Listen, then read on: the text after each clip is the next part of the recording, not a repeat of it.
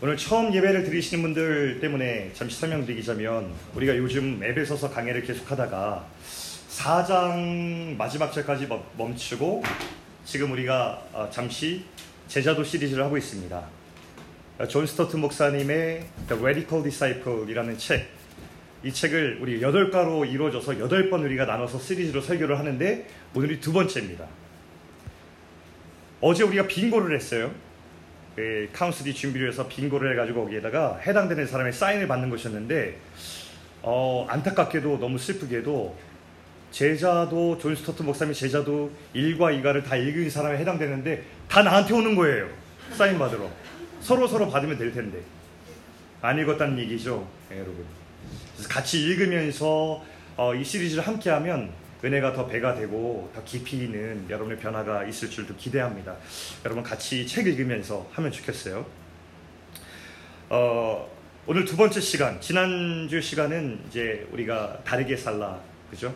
Non-conformity라고 하는 제목으로 우리가 하나님 말씀 나눴고, 이번 주에 있는 두 번째 챕터의 제목은 닮음입니다. 에, 영어의 원제목은 뭐죠? Christ-likeness 라고 해서 닮음에 대해서 오늘은 하나님 말씀 나누겠습니다. 저는 청년의 때의 신앙을 여러분들이 더 잘하길 원하고 더 건강하게 되길 원한다면, 저는 스토트 목사님의 책을 여러분들이 잘 읽어보기를 원해요. 진짜 추천합니다. 어, 스토트 목사님께서 책을 많이 쓰신 분인데, 이분 책에서 제가 읽어보고 실패한 책이 없어요. 굉장히 신뢰하는 목사님입니다. 이분은 평생을 신학을 연구하면서 학자로서 성경을 깊이 연구하고 해석하는 탁월한 통찰이 있는 분이에요. 그런데 그것뿐 아니라 그 탁월한 통찰을 사람들에게 알아듣기 쉽게 전달할 수 있는 능력까지 가진 보기 드문 사람입니다. 원래 신학적인 조예가 되게 깊잖아요. 그러면 그 깊이 있는 신학적인 내용을 다른 사람들에게 알기 쉽게 전하는 것을 능력을 거의 사람들이 안 갖고 있어요. 되게 어렵게 설명하거든요. 그런데 이 스토트 목사님은 깊이 있는 내용을 발견한 것을 우리 같은 일반 청년들에게도 알기 쉽게 전달할 수 있는 남다른 능력을 가진 정말 몇 안 되는 분들이기, 분이기 때문에 우리 청년들에게 자신 있게 추천해요. 이분이 평생에 걸쳐서 아마 목사가 된 이후에 책을 안 쓰신 기간이 없었던 것 같아요. 왜냐면 평생 오십 권이 넘는 책을 쓰셨거든요. 근데 그냥 설교집이나 간증집이 아니라 한 주제 한 주제마다 정말 깊이 있는 내용을 담은 책을 썼는데, 어, 정말로 각 권마다 얼마나 책이 좋은지 그 책을 책꽂이에 다 소장하고 싶을 정도로 너무나 좋은 책들이 많이 있거든요. 버릴 책이 없어요. 그래서 여러분들, 여러분들이 이제 막 예수님을 만났든 아니면 예수님을 좀 알아가고 싶든, 신앙적인 질문이 있어서 그 대답을 듣고 싶든, 신앙의 성숙을 기대하든, 이 스토트 목사님의 책을 만나면 여러분들의 가운데 이렇게 깊이를 더할 수 있는 신앙적 성숙을 어, 이렇게 기대할 수 있는 책들이니까 여러분 꼭 읽어보시길 바라요. 그런데 이분이 이천십일 년도에 하나님 곁을 떠났어요. 나이가 많이 드시고 노안으로 떠나셨는데, 그때 이분이 세상을 떠나시기 전에 마지막으로 쓰신 책이 바로 뭐냐면 The Radical Disciple, 우리가 읽고 있는 책입니다.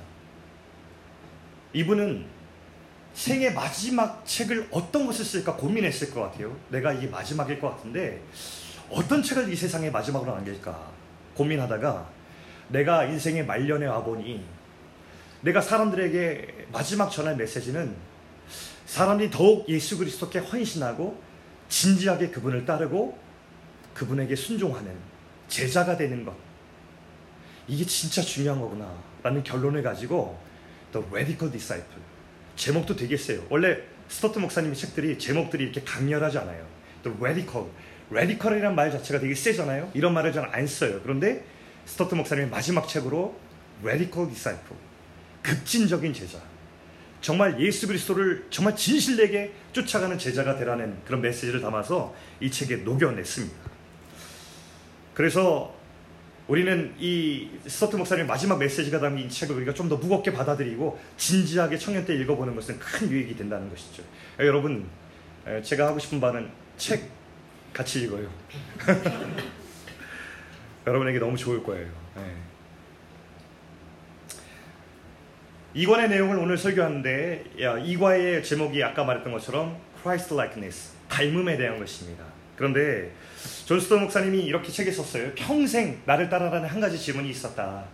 그것은 과연 하나님의 백성이 하나님의 백성을 향한 하나님의 목적은 무엇인가?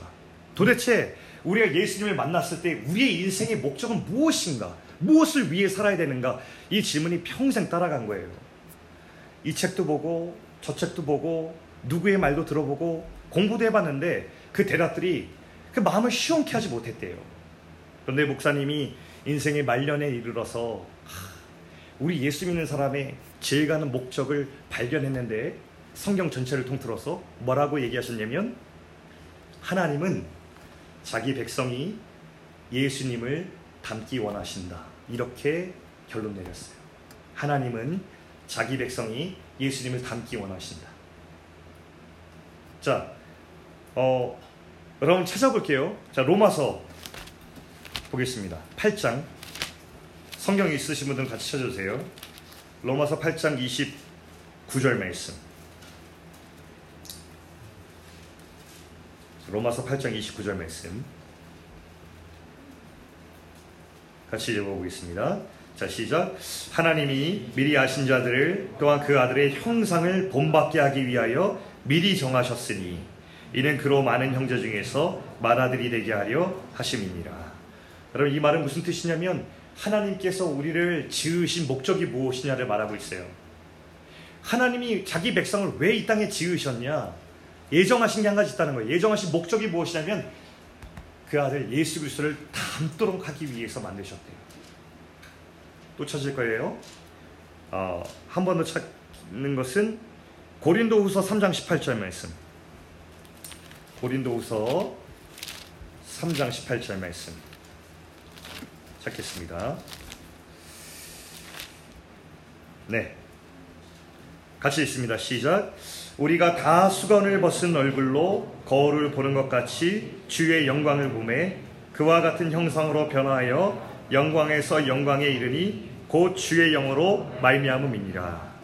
자, 여러분 말이 좀 어려울 수 있겠지만 이것을 요약하면 이렇습니다. 뜻은 하나님께서 자기 백성을 이 땅에 두신 목적은 변화하는 과정을 위해서 그런 거예요. 하나님은 성령님을 통해서 이 땅에 살아가는 우리들의 목적을 그리스도를 닮게 만드셨고 또 우리 인생의 이 여정이 그리스도를 닮아가는 여정으로 만드셨대요. 성령으로 말미암아 우리 인생은 뭐냐? 그리스도를 닮아가는 여정이다. 이렇게 말하는 거예요. 마지막으로 찾습니다. 요한 일 서 삼 장 이 절 말씀. 요한 일 서, 자, 신약 맨 끝에쯤에 가면 요한 일 서가 나옵니다. 구약 아니에요. 요한 일 서 삼 장 이 절 말씀 한 절만 읽겠습니다. 자, 시작. 사랑하는 자들아, 우리가 지금은 하나님의 자녀라. 장래에 어떻게 될지는 아직 나타나지 아니하였으나 그가 나타나시면 우리가 그와 같을 줄을 아는 것은 그의 첫모습 그대로 볼 것이기 때문이니. 이것은 우리의 인생의 결론입니다. 우리 인생의 결론이 무엇이냐? 우리 인생의 결론은 마침내 그리스도를 닮아가는 여정을 끝내고 그리스도와 같아지는 것이 우리 인생의 결론이에요. 정리할게요. 하나님은 우리 인생을 왜 이 땅에 두셨느냐? 자기 백성을 예수님을 닮아가기 위해서 두셨고 우리 인생은 무엇을 위해서 사느냐? 그리스도를 닮아가는 여정이며 우리 인생의 결론은 무엇이냐? 결국 그리스도와 닮아가다 그분과 같아지는 것이 우리의 인생의 결론이래요.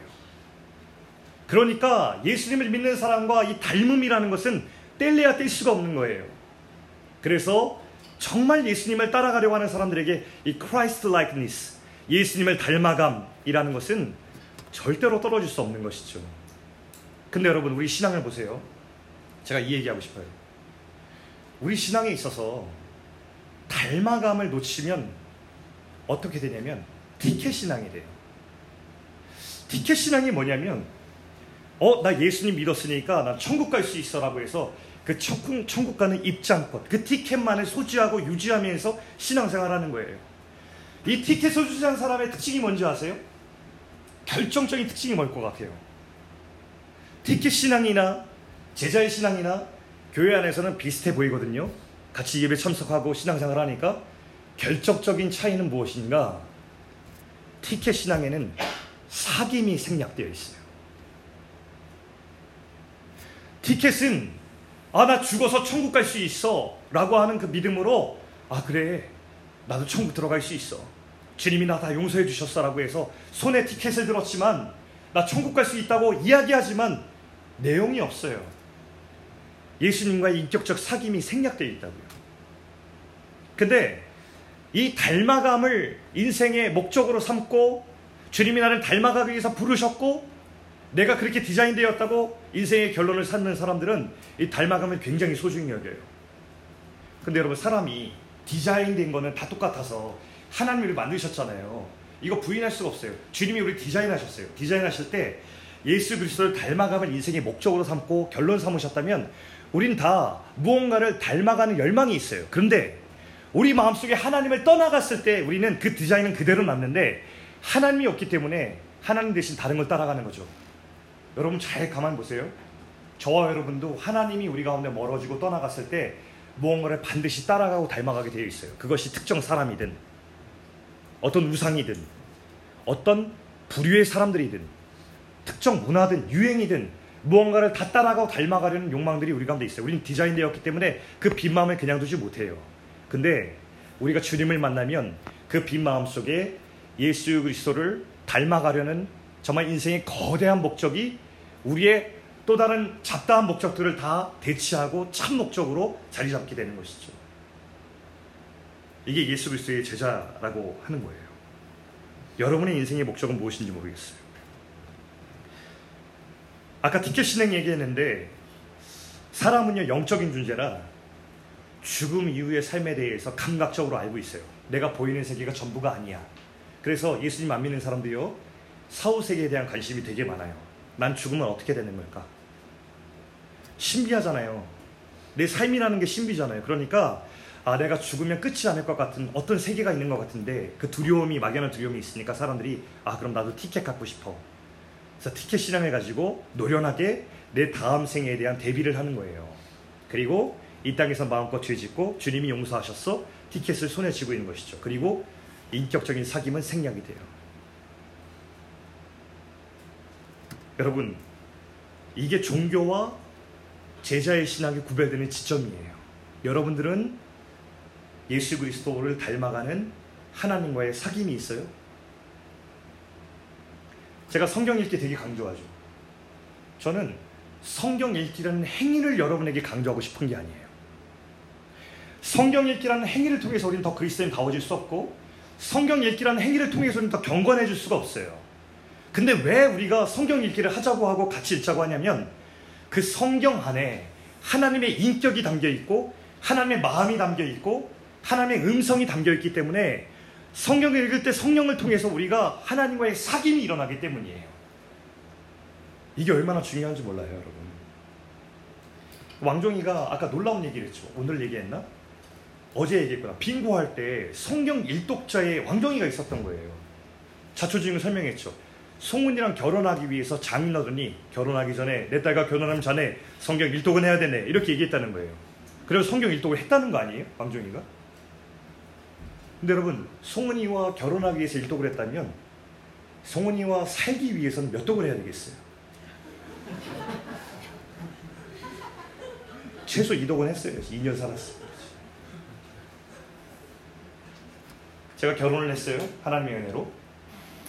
그래가지고 이제 결혼을 해가지고 했는데 결혼하기 전에 불같은 데이트를 했습니다. 왜냐면 아내가 그때 막 케냐 선교 가 있다 들어오고 막 가네 뭐 결혼을 하네 막 이렇게 해가지고 짧게 연애를 해야 돼서 매일같이 만났습니다. 그래서 학교 다니고 있었는데 신대원 수업 끝나면 바로 아내가 있는 곳에 달려가서 데이트하고 한 커피숍에 여섯 시간을 대화한 적도 있어요.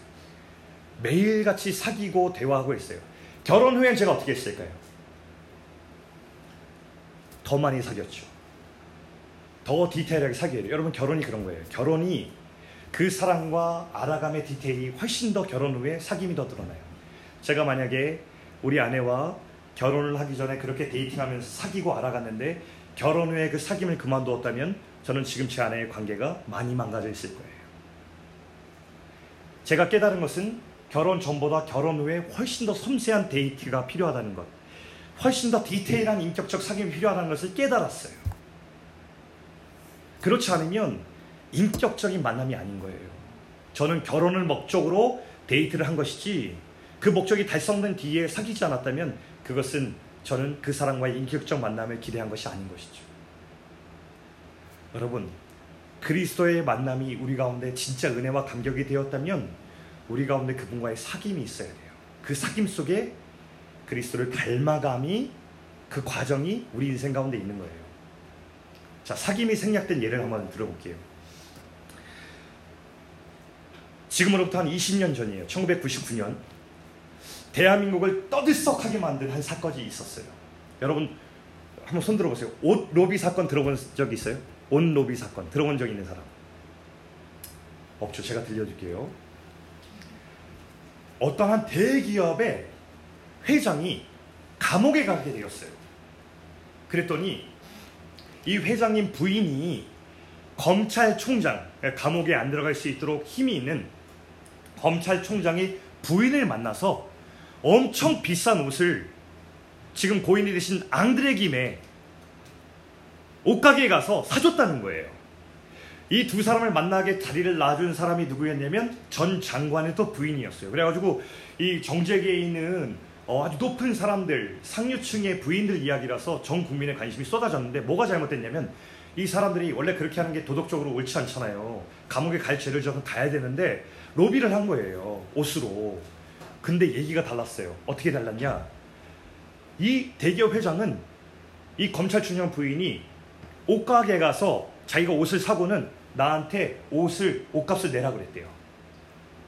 근데 이 검찰총장 부인은 나는 그런 적이 없다라고 말을 했어요. 이 둘 사이에 연결을 해준 장관 부인은 이 둘과 또 서로 다른 이야기를 했어요.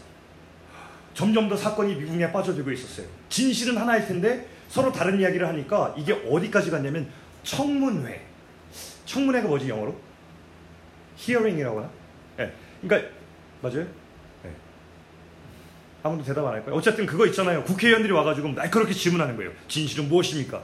당신 옷값 대줬죠? 막 이러면서 했는데 계속 말이 엇갈리는 거예요. 그래가지고 나중에 어떻게 했냐면 청문회를 생중계해서, 저 티비로 본 기억이 나는데 한번 여기 있나요? 네. 이렇게 당사자들이 다 모였어. 그래서 한 자리 모여서, 그래 이렇게 다 엇갈리면 한 자리 모여서 다 같이 어, 진실을 비교해보자. 놀라운 일이 생겼습니다. 이 사람들이 청문회를 하는 기간 동안에 나왔던 이야기가 뭐였냐면, 처음 이들이 만난 장소가 이름만 들어도 알만한 교회였고, 이들 모두가 기독교 봉사단체 회원이었고, 그리고 저 옷을 뭐 입었네 안 입었네 하는 과정에서 이 옷을 입고 기도원에 갔네 안 갔네 하는 이야기가 들어와서 기도원 얘기도 나왔고, 다 그리스도인이었어요. 그리고 결정적으로 마지막 진실을 밝히는 과정에서 이들이 어떤 행동을 했냐면 이렇게 했어요. 하나님과 성경의 이름으로 나는 진실을 맹세합니다 라고 했는데 모두가 다 그렇게 했어요. 깜짝 놀란 거죠. 그리스도인은 마음이 아팠어요. 진실은 하나일 텐데 이야기가 여러 가지가 되니까, 아, 우리 그리스도인 중에서 하나님과 성경의 권위로 맹세를 하는데 진실은 하나인데 다 자기가 옳다고 얘기해요. 세상은 어떻게 봤을까요? 세상 사람들은 저들을 바라보면서 어떤 생각을 했을까요? 엄청난 실망을 했죠. 다 예수님 믿는 사람이라고 얘기하고 하나님 앞에서, 성경 앞에서 서약하는데 어떻게 저럴 수 있을까? 저 중에 어떤 사람은 진실이가 무엇인지 모르겠지만 누군가는 그 앞에서 거짓말을 하고 있구나. 너무나 가슴 아픈 이야기였습니다. 그럼 오늘 본문을 다시 한번 보면, 오늘 본문이 우리 그리스도인이 누구인지 우리에게 말해줘요. 고린도후서 삼 장 이 절 말씀에는 너희는 우리의 편지라 라고 얘기했어요. 편지. 예수님께서 우리라는 편지를 통해서 세상에 메시지를 주시는 거예요. 우리가 곧 메시지예요. 예수님 믿는 우리들이 편지가 되어서 세상이 우리를 읽는 거예요. 그래서 그들이 예수님을 발견할 수 있도록 하는 편지예요. 갈라디아서 본문은 뭐라고 우리를 표현하냐면 예수의 흔적이래요. 흔적이 뭘까요? 예수의 흔적이 뭘까요? 우리 안에 담겨있는 삶의 흔적과 우리의 인격의 흔적을 더듬어서 예수님을 발견하게 할 수 있는 예수의 흔적이 바로 우리라는 거예요. 그런데 여러분, 아까 제가 소개한 저 사람들을 통하여 세상은 무엇을 보았을까요? 세상은 저들의 편지와 흔적을 통해서 어떤 걸 발견했을까요? 예수님의 살아계심은 예수님의 사랑과 은혜를 발견했을까요? 저와 여러분에게 한번 질문해보자고요. 저와 여러분에게는 세상이 우리라는 편지를 읽을 때에 그들은 어떤 걸 읽게 될까요? 내 안에 있는 삶의 켜켜이 쌓여있는 흔적을 만질 때에 과연 세상 사람들은 우리 안에 있는 흔적들을 발견하고 예수님을 발견할 수 있을까요?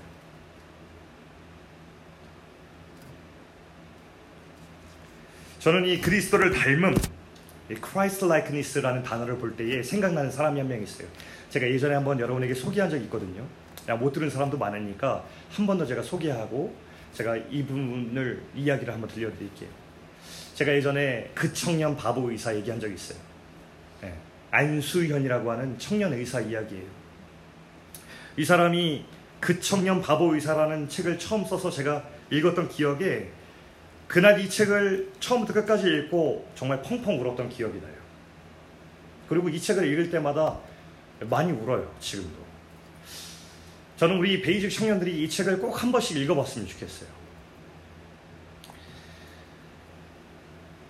존 스토트 목사님이 이 이권, 이과에서 우리가 닮아간 예수님의 모습으로 예수님이 겸손과 섬김과 사랑, 오래 참음, 그리고 다른 사람의 삶에 들어가서 예수님의 복음을 증거하는 것, 이것을 이야기했는데 그 삶을 구체적으로 여러분에게 소개하기 위해서 이 청년의 삶을 잠시 소개해드리려고 합니다. 참 바보처럼 살았던 청년 이야기로 가득 차있는 책에는 이런 이야기들이 실려있어요. 한밤중에 불 꺼진 병실에 암 환자들이 누워있는 거예요. 내 암 환자들이 다 누워있으니까 이 사람들은 내일 내가 다시 태양을 볼 수 있을까? 라는 늘 염려와 불안 속에서 잠을 자는 사람들이죠. 불 꺼진 병실에 한밤중에 이 젊은 의사가 문을 열고 들어옵니다. 환자는 잠을 자는 척 가만히 있어요. 의사는 가까이 다가가서 환자의 손을 잡아요. 그리고 기도해요. 하나님, 조금 더 시간을 주셔서 이 환자분이 사랑하는 가족분들의 얼굴을 한 번이라도 더 볼 수 있도록 도와주십시오. 무엇보다도 이 환자분이 예수님을 믿고 예수님을 사랑할 수 있는 사람이 될 수 있도록 도와주십시오. 저는 치료만 할 뿐이니 우리 주님께서 이분의 몸과 영혼을 좀 고쳐주십시오. 예수님의 이름으로 기도합니다. 아멘 하고 조용히 병실문을 나가는 거예요. 그리고 이 환자의 얼굴이 일그러지고 눈물이 주르륵 흘러요. 한 번은 한국에서 의사들이 파업을 했습니다. 파업이라는 것은 뭐냐면 의사들이 자기들의 요구를 정부에 알리기 위해서 병원을 나와서 길거리로 나가서 데몬스트레이션을 한 거예요. 환자들이 병원에 있는데 의사들이 나가니까 의사들이 너무 부족해서 환자를 돌볼 수 있는 사람이 없었던 거예요. 안수현 청년이 이렇게 결단했습니다. 나는 병원에 남겠다. 그때부터 이 의사는 하루에 한 시간, 두 시간을 자면서 환자 곁을 지키면서 이리저리 뛰어다닙니다. 동료 의사들이 얘기했어요. 이 배신자. 우리는 우리의 요구를 위해서 다 거리로 나갔는데 너 혼자 병원에 남아서 좋은 소리 듣니? 배신자 낙인이 찍혔어요. 선배들은 이렇게 협박했어요. 너 의사, 의사들의 이 어? 환경이 얼마나 좁은데 너 앞으로 의사생활 힘, 해나가기 힘들 줄 알아라. 이렇게 협박했어요. 그럼에도 불구하고 이 안수현의 청년, 청년은 의사는 끝까지 환자 곁에 남아서 예수님을 닮아가기 위해서 병원에 남았어요. 자신의 것을 늘 아끼지 않던 이 청년은 바보같이 병원 밖에서도 환자들을 만났어요. 언젠가 한 번은 아홉 살짜리 여자아이가 있었는데 이 여자아이가 투병을 심하게 했었던 거예요. 이 아이가 생각났어요. 생일을 기억하고 그 아이의 집까지 생일 케이크를 가지고 선물해 가지고 갔어요. 그리고 이 아이와 엄마에게 복음을 나누었어요. 그리고 돌아왔는데 얼마 후 이 아이가 또 생각이 나서 전화를 했더니 이 아이가 어제 세상을 떠났다는 거예요. 장례식장에 찾아가요. 그리고 나서 엄마에게 하나님의 위로를 건네는데 엄마가 이 아이의 마지막을 이렇게 얘기합니다. 선생님, 우리 아이가 이렇게 얘기했어요. 세상 떠나기 전에 엄마, 나 엄마 두렵지 않아. 엄마 나 두렵지 않아요. 이렇게 얘기한 거예요. 이 거구의 청년 의사는 눈물을 주르륵 흘립니다. 하나님의 소망 안에서 눈을 감은 이 아이 때문에 이 울보 의사는 눈물을 주르륵 흐릅니다. 이 청년은 그렇게 눈물이 많은 의사였어요. 돈이 없어서 치료를 받지 못해서 그냥 돌아가려던 조선족 할아버지를 위해서는 자기 지갑을 열어서 신용카드로 계산을 했고요. 매주 월요일 시험을 치는 의대에 다니면서도 주일에 성경 공부 리더로 섬기는 것을 포기하지 않고 방황하는 청년들을 만나고 그들을 신방하여서 예수님을 만날 수 있도록 안내하는 리더로 섬겼답니다. 그리고 사역이 끝나면 다시 도서관에 가서 밤을 지새우고 다음날 시험을 치러 갔대요. 근위관으로 복무할 때는 이 병사들에게 격이 없이 다가가서 그들의 고충을 들어주고 예수님을 삶으로 보여주는 역할을 잘 감당했는데 그 어느 날도 이 병사들과 함께, 원래 군인관들은 차에서 따로 밥을 먹는데 그날도 어김없이 병사들과 어울려 잔디밭에 나와서 같이 식사를 하면서 어울렸대요. 그리고 쓰러진 거예요. 유행성 출혈이라는 병에 걸려서 출혈이 났어요. 고열이 났어요. 그가 병원에 하자 선후배들이 몰려와서 수연히 살려야 되면서 매달렸어요. 너 나올 거야, 일어날 거야 라고 매달렸는데 결국에는 얼마 지나지 않아서 많은 사람들이 두 시간에 매달려서 씨피알을 돌아가면서 내 온 체력을 다 쏟아서 했지만 결국 살리지 못하고 하나님 곁으로 서른세 살의 나이로 이 청년은 하나 그렇게 떠나갔습니다. 그의 장례 식장은 빈소가 차려지기도 전에 사람들이 몰려들기 시작했어요. 각양각색의 사연을 가지고 온 사람들이 몰려들기 시작했는데 장례식에 무려 사천 명의 사람들이 모였대요. 서로에게 삶을 나누면서 내가 왜 이 사람을 찾아온지 서로 사연을 놓고 나누면서 눈물바다가 되었고요. 선배, 후배, 의사들, 간호사들, 그의 위로와 사랑을 받은 환자들과 친구 선후배들이 몰려오기 시작했고요. 그의 따뜻함을 기억하는 청소 근로자분들과 그리고 병원에서 구속당하는 어르신까지 하나같이 찾아와 그곳에서 목마워 울었다고 합니다. 그곳에서 눈물을 보이시던 구두닦이 어르신은 이렇게 얘기했대요. 내 평생 많은 의사 선생님을 만나봤지만 나에게 그렇게 허리를 깊이 숙여 인사하는 선생님은 이분이 유일했습니다. 이렇게 얘기를 했답니다.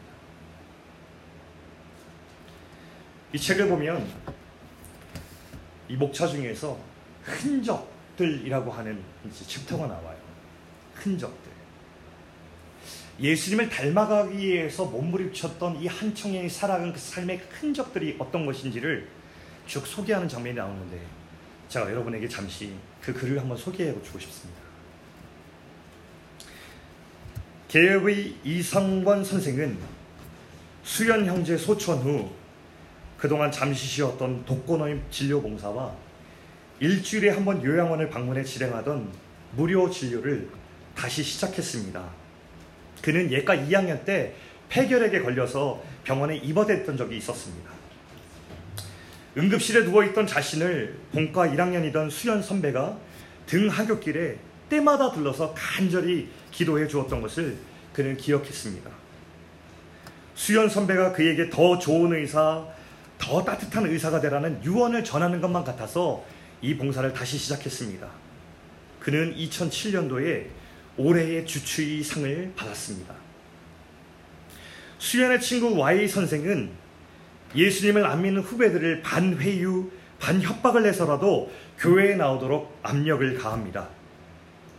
의대생 시절부터 우정을 쌓아온 친구 수연이의 갑작스러운 죽음은 아무도 인생의 시간을 예측할 수가 없으며 기회가 있을 때 사랑하는 사람들을 예수님 앞으로 강건을 해서라도 전도해야 한다는 것을 깨닫게 해주었습니다. 수연이 살아있을 때 열심히 전도했으나 예수님 믿기를 거절했던 한 수간호사는 지금 교회에 열심히 나갑니다. 그녀는 그것이 수연 형제에게 주는 가장 기쁜 선물이라는 것을 잘 알았습니다. 그의 후배 의사들은 환자에게 최선을 다한다는 것이 무엇인지를 알았습니다. 그 기준은 마지막까지 환자의 생명을 붙들고 싶은 보호자의 마음으로 돌보는 것이었습니다. 한 후배 의사는 죽음을 앞둔 외로운 의사, 외로운 환자의 녹두리를 새벽 세 시까지 들어주다가 다음날 브리핑을 망쳐버리고 말았습니다. 그는 수련 형제가 늘 했던 쉬워 보이던 그 일이 사실은 얼마나 어려운 것인지를 깨달았습니다. 수련의 뒤를 이어 성경 공부반의 리더가 된 자매는 그가 생전에 행했던 대로 멤버들을 집까지 태워다주는 일을 맡았습니다. 아무리 멀어도 십리길을 동행합니다. 그녀의 새 차는 곧 수련의 주행거리를 넘어서게 될 것입니다. 그를 알던 많은 사람들은 자기도 모르게 뜨겁게 찬양을 부르다가 혹은 다른 사람들에게 책과 음반을 나누다가 그가 남긴 흔적을 발견하고 스스로 놀라곤 합니다. 무엇보다 그들은 언제일지 모르는 자신의 마지막 때와 소명에 대해서 진지하게 생각하게 되었습니다. 순결한 청년의 이 죽음은 갈등이 있던 교회와 그가 사랑했던 단체의 지체들을 화합하게 해주었습니다. 그들은 그의 갑작스러운 죽음이 혹시 예수님의 사랑과 용서를 기억하지 못하고 교만하게 혈기를 부리던 자기들의 탓은 아닌지 진심으로 회개했습니다. 이 한 챕터가 이 안수현이라는 청년이 살아온 예수의 흔적으로 가득 차 있는 것을 이 책의 기록으로 우린 보고 있습니다. 저는 이 바보 청년의 이야기를 읽을 때마다 왜 이렇게 눈물이 날까 생각해 봤습니다. 아마 첫 번째로는 정말 하나님을 닮아가고 예수님을 너무 사랑했던 이 청년의 삶이 그 자체로 너무 아름답기 때문에 눈물이 나는 것 같았어요. 근데 그것만은 아닌 것 같았습니다. 왜 이렇게 눈물이 날까 곱씹어 보았더니 저 자신을 돌아보니까 하나님 앞에 회개되는 거예요. 예수님을 너무나 무던히 닮아가려고 했던 그 닮음을 실천했던 한 청년의 삶 앞에 내 인생이 너무 초라한 겁니다. 자기 중심성이라고 하는 죄악된 본성과 이 세상의 시류에 휩싸여서 예수님 닮아가는 일보다 내 인생이 바빠 삶을 보내던 내 삶을 쳐다볼 때에 내 인생이 초라해 주님께 죄송의 눈물이 나는 거예요. 사랑하는 우리 여러분, 우리는 지금 하나님의 자녀로 어떤 편지로 여러분 살아가고 있어요? 어떤 예수의 흔적으로 여러분 살아갑니까? 우리가 청년의 때에 갈망하는 게 참 많아요, 그렇죠? 부러워하는 게 되게 많아요. 여러분 무엇이 부러우세요? 어떤 열망이 여러분에게 있어요?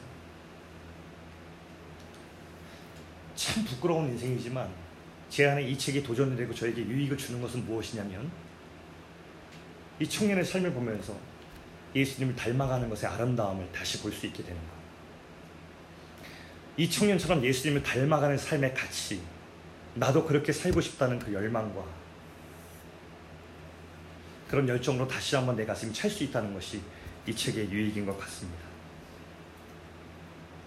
그리스도를 닮아감은 이 제자의 가치를, 닮음이라고 하는 가치를 사모하고 서로를 격려하며 예수의 또 다른 따뜻한 편지로 우리 삶을 더듬어 예수를 발견할 수 있는 예수의 흔적으로 살아갈 수 있도록 도전합니다. 존 스토트 목사님께서 이 이과를 쓰실 때 마지막에 인용한 구절이 있어요. 그때에 이런 이야기를 했습니다. 윌리엄 템플의 글을 인용해서 셰익스피어를 예로 들어서 우리가 예수님을 닮아야 했던 이유에 대해서 이렇게 썼습니다. 여러분 한번 들어보십시오. 내게 햄릿이나 리어왕 같은 희곡을 주고 그런 희곡을 쓰라고 말하는 것은 아무런 소용이 없는 일이다. 셰익스피어는 할 수 있지만 나는 할 수 없다. 내게 예수님의 삶과 같은 삶을 보여주고 그렇게 살라고 하는 것은 아무런 소용이 없는 일이다. 예수님은 그렇게 살 수 있지만 나는 그럴 수 없다. 그러나 셰익스피어의 재능이 내 속에 들어온다면 나도 그처럼 희곡을 쓸 수 있다. 마지막 문장입니다. 예수님의 영이 내 속에 들어온다면 나도 그분처럼 살 수 있다. 이게 성경의 말씀이에요. 하나님은 성경을 통해서 우리에게 너 이제 예수님 믿는 사람이 됐으니까 예수님 닮아가봐 라고 우리에게 말하지 않고요. 너 이제 예수님의 사랑 많은 자녀가 되었으니 이제 내가 너와 함께 걸어갈게. 너와 함께 닮아가자 라고 하는 그 삶으로 부르신다는 거예요. 우리 사랑하는 청년들의 삶이 이 닮음, 그리스도를 닮아가는 삶의 여정으로 함께 걸어가고 우리 삶의 목적이 변화하는 회심을 경험할 수 있는 이 밤, 그렇게 살아가길 결단할 수 있는 새로운 주님의 영이 임할 수 있는 시간이 되기를 간절히 축복합니다.